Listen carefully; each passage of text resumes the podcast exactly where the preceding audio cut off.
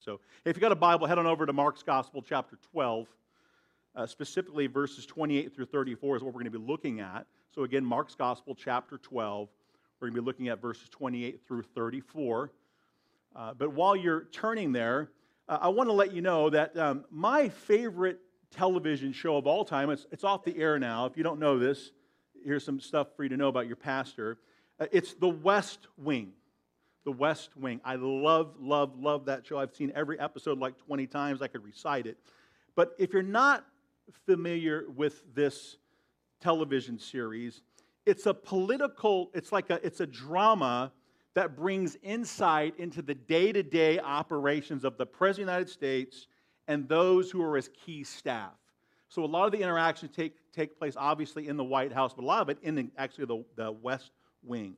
So President Bartlet is kind of the star of the show there, and he's known as a distinguished man with an intellectual brilliance. So if you've seen the show, you grab that. Now, I want to set up a scene for you in that particular series, The West Wing, because I think it sets up nicely what I want to talk to you about here today. I believe it's going to honor the Lord. So here's this scene that I want to share with you. So President Bartlet, he's getting he's in a meeting and he's meeting with his therapist. His therapist's name is Dr. Stanley Keyworth. Now, after a lengthy session between the therapist and obviously uh, the president, the therapist stands up. He stands up and he says to the President of the United States, We are done for the night. Now, he didn't say it in a mean way. He just said, We're done for the night. And then he kind of just says, Hey, look, we've been here for about two hours. It's been a double session, so we're done for the night. Now, the president had something to say about that. And he said, Stanley, I hate to put it to you this way, but I'm me and you are you, and we're done when I say that we're done. Pretty powerful, isn't it? The therapist then responds in this way He says, No. And after a long pause, he said, I think you can use some assistance right now, sir. Use me, don't use me, but all I can offer you is this I will be the only person in the world other than your family who does not care that you're the President of the United States of America. Our time is up. And the scene flashes where you see the therapist walking out the doors. And there sits what one would say the most powerful man in the world, President Bartlet, in this TV show. And he was just put in his place. And he sits there it can be humbling sometimes when we try to play God or act like God. And I would say this, like President Bartlet, this fictitious character, I think all of us, if we're honest, play God in different ways in our lives.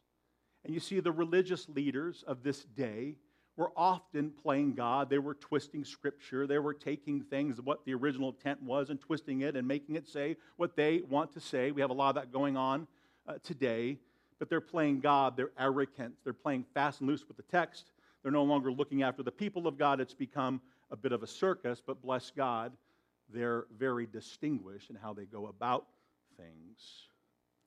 Well, at the end of the service, I'm going to come back uh, to this example uh, about the West Wing, and I trust it will wrap everything up and serve you as a congregation well. So, in today's teaching, we're going to find it in Mark's Gospel, chapter 12. I've told you that, 28 through 34. And what's going to be happening here is you're going to notice something. Jesus is having a conversation. Remember, it's Passion Week, and Jesus having a conversation with a man who's intellectually astute. And he's going to ask Jesus a question. And here's the question that Jesus is going to be asked by this man Jesus, which commandment is the most important of all of the commandments? And Jesus will go on, as we'll see, he will answer that question. But Jesus does not stop there. He not only quotes the greatest command in Scripture, then he added the second greatest commandment without being asked.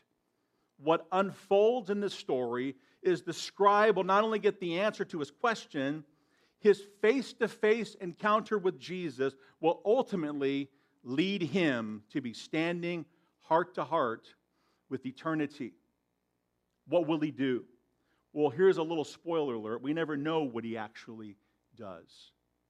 We don't know if he came to a saving faith. We don't know how it ends. We just know much of the conversation. So I'll leave it for you to guess. Or maybe you'll find that it's not important and it's not the main idea of the text, but I'll leave that for you to discern. So again, turn with me to Mark's Gospel, chapter 12, 28 through 34. Please stand up if you're there. We're going to read God's word together as a church family. My sermon title this morning is Love God with Your Everything. Love God with your everything. Again, spoiler alert, you cannot do that unless you're saved. You cannot do it. And if you're saved, it'll take a lifetime doing it, but you can. Here's God's word. And one of the scribes, he came up and he heard them disputing with one another. And seeing that, the scribe, he answered, and he's seeing that he answered them well, asked him, Which commandment is the most important of all? And Jesus answered, verse 29, The most important is, Hear, O Israel, the Lord our God. The Lord God is one. And you shall love the Lord your God with all your heart, and with all your soul, and with all your mind, and with all your strength. The second is this you shall love your neighbor as yourself. There is no other commandment greater than these. And the scribe, he said to him, You are right, teacher. You have truly said that he is one, and there is no other besides him.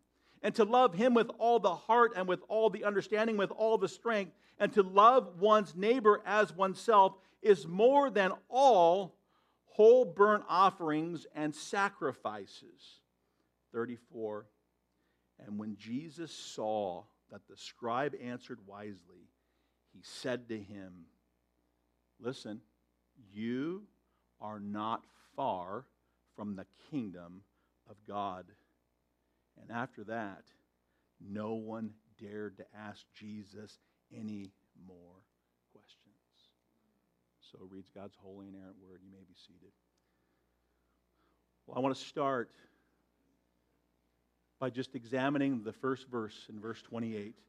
Again, I'll read it again.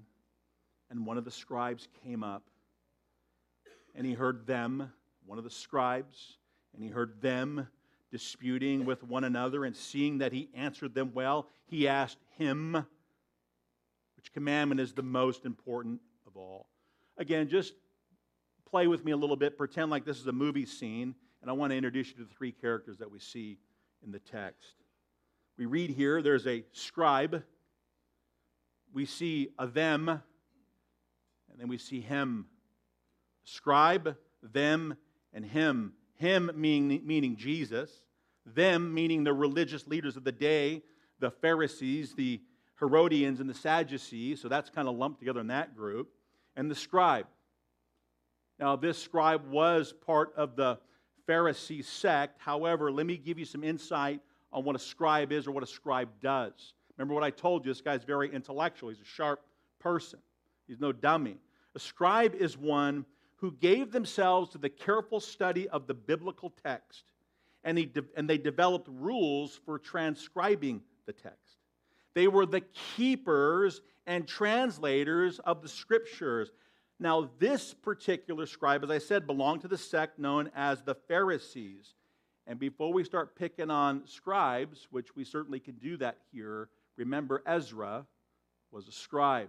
There's a big difference between the scribes uh, you know, hundreds of years before this, and then the scribes here during Jesus' time where he came to this earth. There's a big difference. There's a problem here uh, of gigantic proportions. Now, the text says that the scribe came up. That's what your text says. The scribe came up and he heard the religious leaders disputing with one another, arguing or trying to figure things out, right? It could mean a lot of different things. Let's just say that it means what it means. They're disputing with one another. So the scribe, he didn't just arrive on the scene, okay? He had been in that crowd, and now he steps out from that crowd and asks Jesus, Jesus the most powerful question. And we know that it's not just a powerful question, it's an honest question, a question to which is unlike the others who kept asking Jesus questions to trap Jesus. That's not what I believe is happening here. I think he's asking with sincerity, okay? Now, we know if we read up to where we just got done reading, if we go back in the text, we could see that these religious uh, leaders, them, they kept trying to trap Jesus. That's not what's happening here, okay? Uh, he's asking a genuine question. He's interested in what the Lord has to say. So, again, the question being asked is which commandment is the most important of all? And then, as I've already shared with you, Jesus goes on to answer the question posed by, posed by the scribe in verses 29 through 31. So we see a question being asked. The scribe asks the question, Jesus answers the question. So let's look at verses 29 and 30. And also, as we read, remember the audience is not just the scribe, there are many other people listening, but he's addressing the scribe. So many are listening. This is Passion Week. We know ultimately what happens to Jesus. So here's how he's answering it 29 30. Jesus answered, The most important is, Hear, O Israel, the Lord our God. The Lord is one. Verse 30. And you shall love the Lord your God with all your heart, with all your soul, with all your mind, and with all of your strength. Maybe you have it circled in your Bible what all those things mean, but let's just know they're ultimately pointing to one thing that we were to love God with everything. Like, what does that mean? Like, with everything. That's what it means. So, is that the main point? It could be. But let's again know that you can't do this unless you're saved. It would seem to me the emphasis would be at the very end of our text because we know what to do, but I think oftentimes we don't know how to do it. And I think that's explained in great detail. You know, what's happening here between the scribe and Jesus, and for those who would listen with sincerity, who would be open to not be haughty, to not act like President Bartlet, when I tell you to, you can be done when I say you're done mentality. If you're open, we might just learn things. And isn't it interesting that Jesus Christ is there incarnate? It is God standing in front of the most elite of the elite. And if they would just be humble, and some of them are, it's almost like Jesus saying, Let me go into the closet of your life. Let me look in every single room. Let me inspect it not only will I see dirty things, but there might be some things that you think are clean, but they're not clean. So let me inspect. How many times, men, have your wives asked you to clean something and you've cleaned it and you want to pat on the back like an eight year old and said it ain't clean? You needed someone to inspect it. Well, in the same manner, the Lord will inspect it. So they're being inspected ultimately as this verses start to expand here. But Jesus, in a response to the scribe, he does, he gave us the response, but what, what's he doing here? Jesus has just responded, just responded with Deuteronomy 6, 4, and 5. He's responding to something that they know. He's not trying to trick them. He's not trying to make things a mystery. He's telling them what they already know. So it's Deuteronomy 6, 4, and 5, which is also called the Shema. Now, the Shema, Shema is the Hebrew word for the word hear. Hear. A verse that would be known to all of those who are in attendance. They were, all those that were there listening, including the scribe, they know. Every Jew would know the Shema. Or Deuteronomy 6, 4, and 5, because every Jew would recite this verse every single morning and every single night. They knew this verse like we would know John 3:16. Yet, let me pause here. You and I can recite lots of scripture and still be far from God. The Shema was so vital to the Jews of the day that the verse was written on tiny scrolls and carried in a little box called the phylactery. Now, you may have seen that with Jews. We saw it when we were in, when uh, Ron and I were in uh, Jerusalem, Israel. We saw that. Um, this box was small enough to be placed onto the wrist or the foreheads of the Jews. It's called the phylactery. Now, godly household. So think about that the Word of God put on a scroll and put on your wrist or your forehead. So not only are they reciting it, it's on their heads, it's on their wrists. Okay, so this is big time. Now, godly households during this time, they also placed the Shema on their doors in a small round box called the mezuzah. Is that mezuzah? How do I say it? Okay.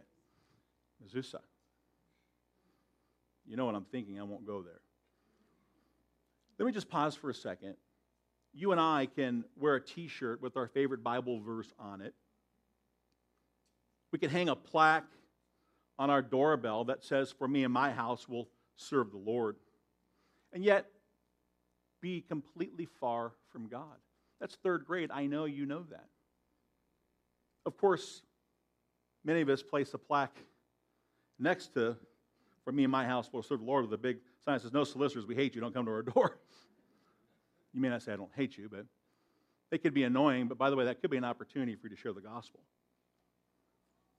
By the way, practical teaching. What do you think happens to somebody that's selling stuff door to door? And not everybody's crazy. I wonder how we as a church could look at them and just say, You've been out here all day Probably getting a lot of no's. Can I just give you a glass of water? Here's a bottle of water. Take it with you. I don't want your newspaper subscription. Got one, but I'll give you this. I'll give you some water. Or take this snack with you. I wonder if that would send a different message than just get out of here, solicitors. Maybe the God is sending someone to your door. Don't send them away. If you're going to send me a letter, send it to, to Ron Gallerini. But the Shema was also the creed of Israel. And this Shema is the summary of what it meant to, to be a good Jew. That everything was to be devoted to a living God, this living God. Everything, it was about what? It was about pleasing God in every single area of your life, that God is everything. And it still applies to us. We're to devote everything to God, we're to surrender all. But Jesus does not conclude his response as to what, Jesus does not conclude his response there. Uh, he continues his answer in verse 31, and again he's quoting scripture. He quotes Leviticus 19 18. And Jesus says, The second is this remember, he wasn't asked that. But he's adding that. He's saying the second is this you shall love your neighbor as yourself. There is no other commandment greater than these. Greater than these. So you may be asking, since this is the greatest commandment and often talked about in the church, what is the big deal about this? What is the big deal? What is the brilliance or the genius of Jesus' answer to describe? Well, it's simply in this the thoughts of a holy, righteous God, the thoughts of loving God and loving people had been voiced by other rabbis and scribes, but this is it. But this was the first time, the first time that any rabbi had fused these two specific scripture references together. The first thing that Jesus did was summarize, summarize the entire Ten Commandments. In verse 30, Jesus summarizes the first four of the commandments. Here's what they have to deal with. The first four, here's what they deal with. They have to deal with our love for God. Our love for God. Now, the second part of, of the commandment that Jesus gives, it summarizes the final six commands, which have to do with our love for people. First four, love of God. Last six, love for people. The reason that Jesus added the second commandment is he wanted it clearly known that to know God is to love God, and to love God is to love the people. To love people. To love people. And he's saying ultimately, look, these two things cannot be divided. I must add these things because this goes together and they'd never heard such teaching. Side note, later this would have tremendous impact on the church, and I believe it has impact on our church here at Lakeshore. Remember, it was John who wrote, Whoever loves God must also love his brother. So it is only, so it is that second only to our love for God are the people, right? So we're to be people who love our neighbor. You would say yes and amen to that. You agree with that. To love our neighbor, again, who is that? Who is that? It's anyone around you that has a need and that you can actually meet that need. The church can't meet that need. Okay? That's who the neighbor is, right? In Galatians 6:10 it says, "Therefore, as we, church, as we have opportunity, let us do good to all people." How about just the saved? No. All people, be a witness. But then it says in Galatians 6:10 again, listen, it's out of the NIV. Therefore, as we have opportunity, let us do good to all people. Now listen to this emphasis, especially to those who belong to the family of believers, especially to those in the church. Wow. You know, I read this, and at first glance, it sounds like Jesus is wanting this church, Lakeshore City Church, to know that it's important for us to love God and to love people. It's so profound. I think we should write that someplace in our church when we walk in, that we'd be a church that loves God and loves people. And then ultimately make disciples, which we'll talk about in two weeks. We do when you walk in, it says, love God, love people. Now, next week, Pastor Jim will dig deeper on love people his sermon title next week is called Growing in Favor with God and Man. But I want to go back to the scribe's response to Jesus' answer. We see this back and forth. Scribe asks a question, Jesus answers. Scribe asks a question, Jesus answers, right? Let's look at the scribe's response to Jesus. And the scribe said to him, You are right, teacher. You have truly said that he is one, and there is no other besides him. Now, side note, it's funny to me that the scribe is applauding Jesus. It is funny, though. I mean, if you think about it, it would be, in a way, even in a lesser way, it'd be like me uh, having the Apostle Paul preach a sermon than me trying to weigh in and trying to help him out a little bit. Yeah, I like the way you handle the text. Thought you did good here, but a little more emphasis here or here. It's just comical to me. Maybe it's not to you, so I'll just keep going. Verse 33 And to love him with all the heart, and with all the understanding, and with all the strength, and to love one's neighbor as oneself is much more than, the, than, all, than all whole burnt offerings and sacrifice. In other words, sacrifice is worthless if we don't do these two things. Everything's worthless unless we do these things. If we just did these two things, things will be just fine. That's what it means. The scribe has applauded Jesus' answer. Perhaps the scribe has been dissatisfied with the twisting of scripture from religious leaders, maybe, maybe not. Uh, the profession of being a scribe had deteriorated so significantly in the days of Jesus that a scribe who once gave themselves to careful study of the biblical text is now being mimicked, and now it's no longer what the Word of God says, it's what does the man say, and they put that in there to do what? To go ahead and entertain or placate carnal man. What would benefit us? Just like they're doing today. So this has been going on for a long time. So we don't know exactly why. But, the, but this scribe doesn't just applaud Jesus, he, he repeats the answer and he adds in verse 33 that these two commands are more important than the burnt offerings and sacrifice.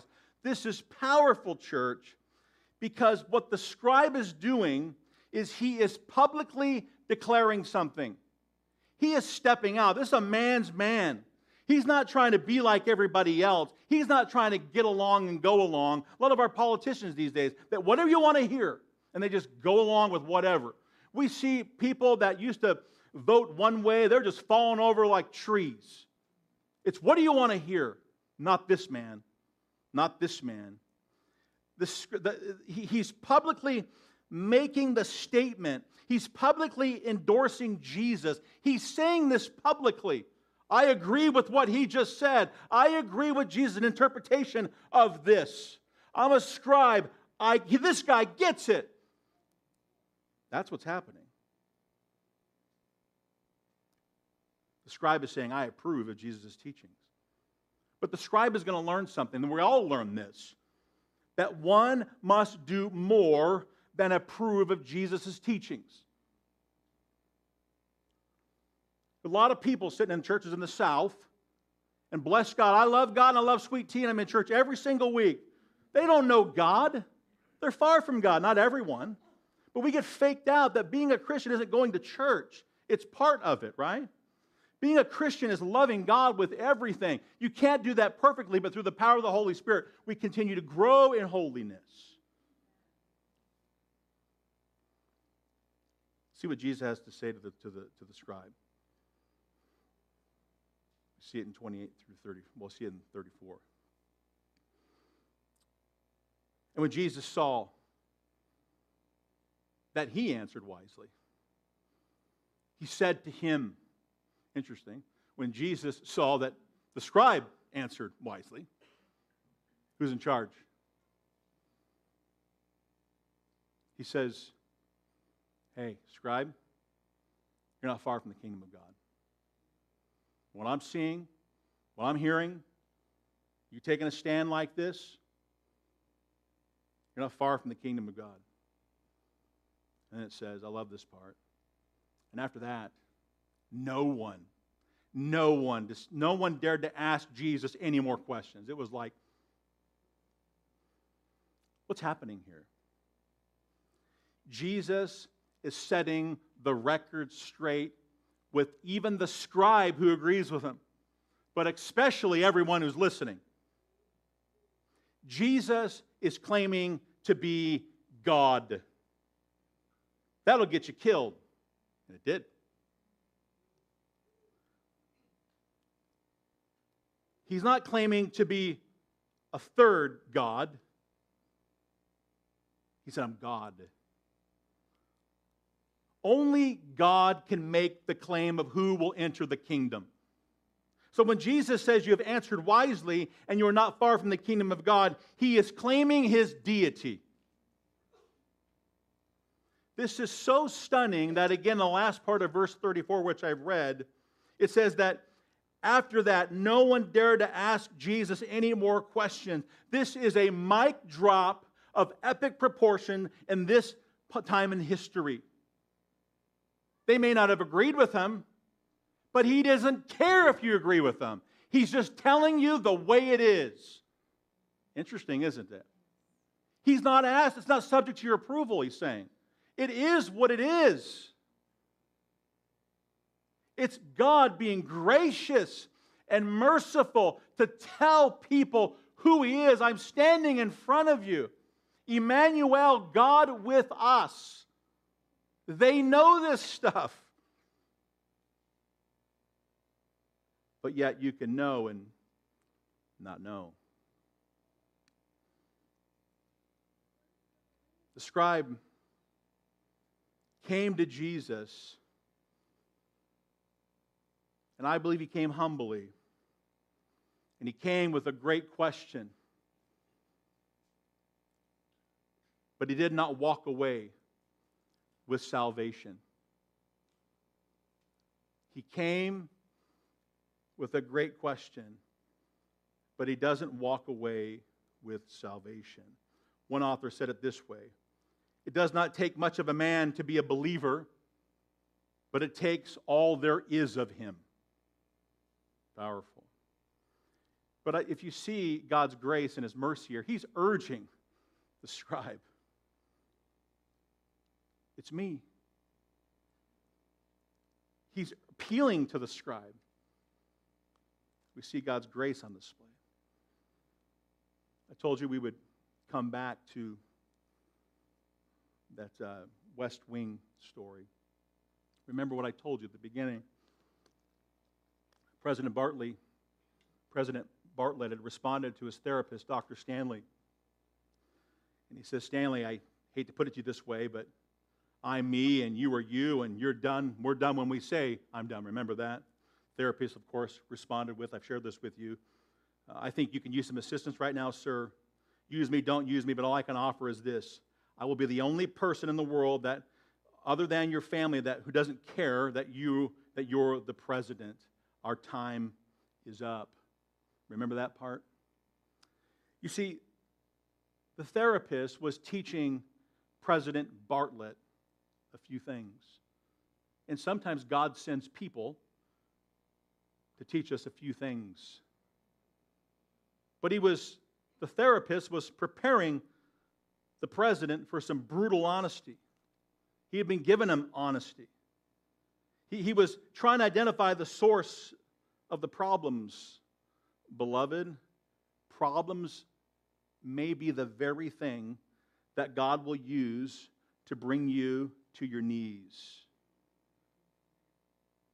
As I've said before, it's not happening to you, it might be happening for you. It might be the very thing that sends you to spend eternity with Him. The therapist also sets boundaries. And it doesn't matter who you are, he's setting boundaries, even with the President of the United States.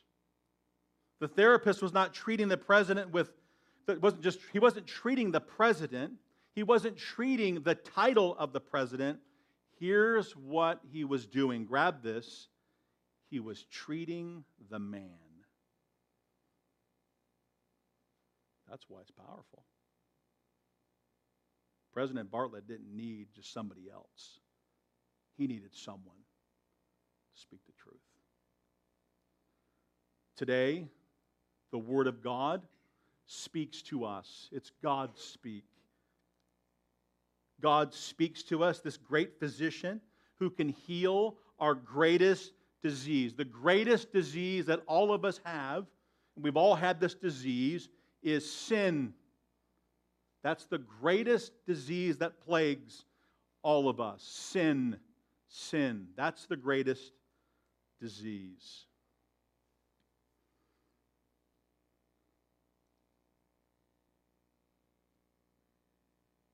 when Jesus treats a man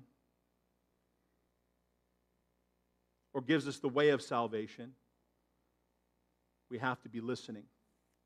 Oh, hear the word of God. You know, the most miserable person in the room right now or listening online is the Christian who's not right with Jesus. They know Jesus, but they just are not right with him.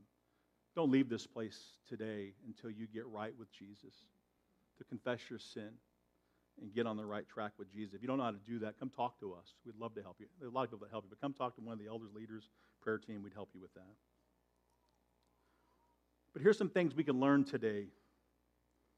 We must learn that it's entirely possible to have grown up in the church or even have godly parents and never have come to a saving faith in Christ. We can grab that from the text today. We must learn that you may have studied theology, went to seminary. You might know your Hebrew, Hebrew and Greek. You may be able to recite the Shema or John 3:16, but it doesn't mean that you're saved. We must learn that you may have heard the grace of Christ preached over and over again. You may have heard it your whole life and still be resting in your own goodness. We must learn today that we can be within an inch of the kingdom of God and still end up in hell. My thought is this that there would be some of you in this room and maybe watching online who are right there this morning where you're close to the kingdom of God. You might even in a good way, because I want to applaud the scribe here for a moment. I don't know if he got saved, I don't know that he didn't get saved. But maybe you're like the scribe where you're moving toward the kingdom of God, yet you're not in the kingdom of God. There's progress. The questions that you have about the things of God are legitimate, and your heart may be sincere, but it doesn't mean you're saved. You can be sincere and not be saved. I want you to hear the words of the Apostle Paul who said this Behold, now is the acceptable time. Behold, now is the day of salvation. Beloved, here's the real deal.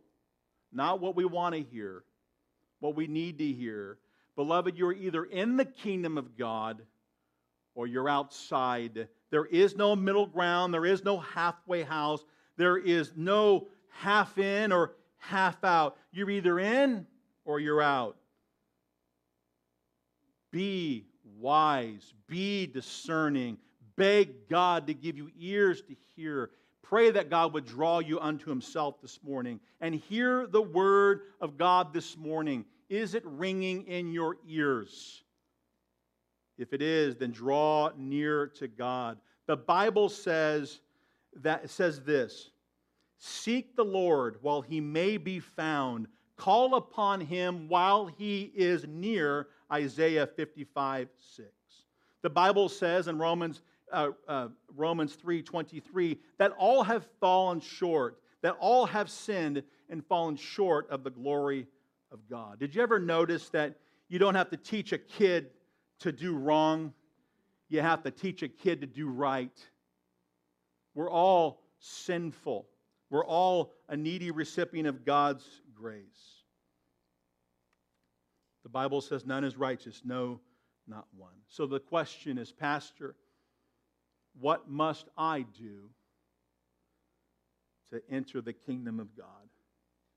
Don't take my words for it. Let's use the word of God as our authority. Mark 1:14 1 14 and 15 says this. Jesus came into Galilee.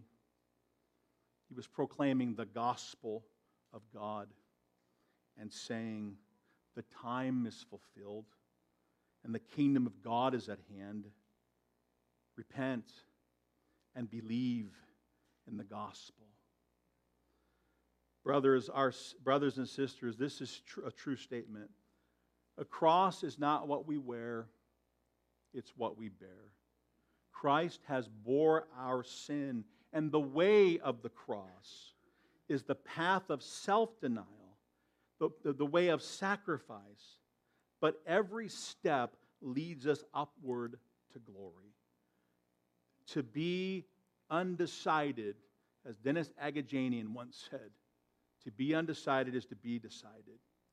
Remember, listen to me. You can be near the kingdom and not in the kingdom. Are you in the kingdom? Brothers and sisters, I can't save anyone. I can pray, pray, pray a prayer with you. You can recite it back to me, and that doesn't mean you're a Christian. The evidence of one salvation is that he who began a good work and you would finish. I'd be so encouraged if 50 of you came and said, I want to be a Christian. But I've been doing this far too long to know this. Just because someone says doesn't mean that someone is. But I'll tell you this if someone says I am, I'm going to pour my heart and soul into you, and so will this church. So it's not my job to find out who's in and who's not. It's my job is to love you and train you and get you going so you can equip the next generation of Christians. And we'll do that together.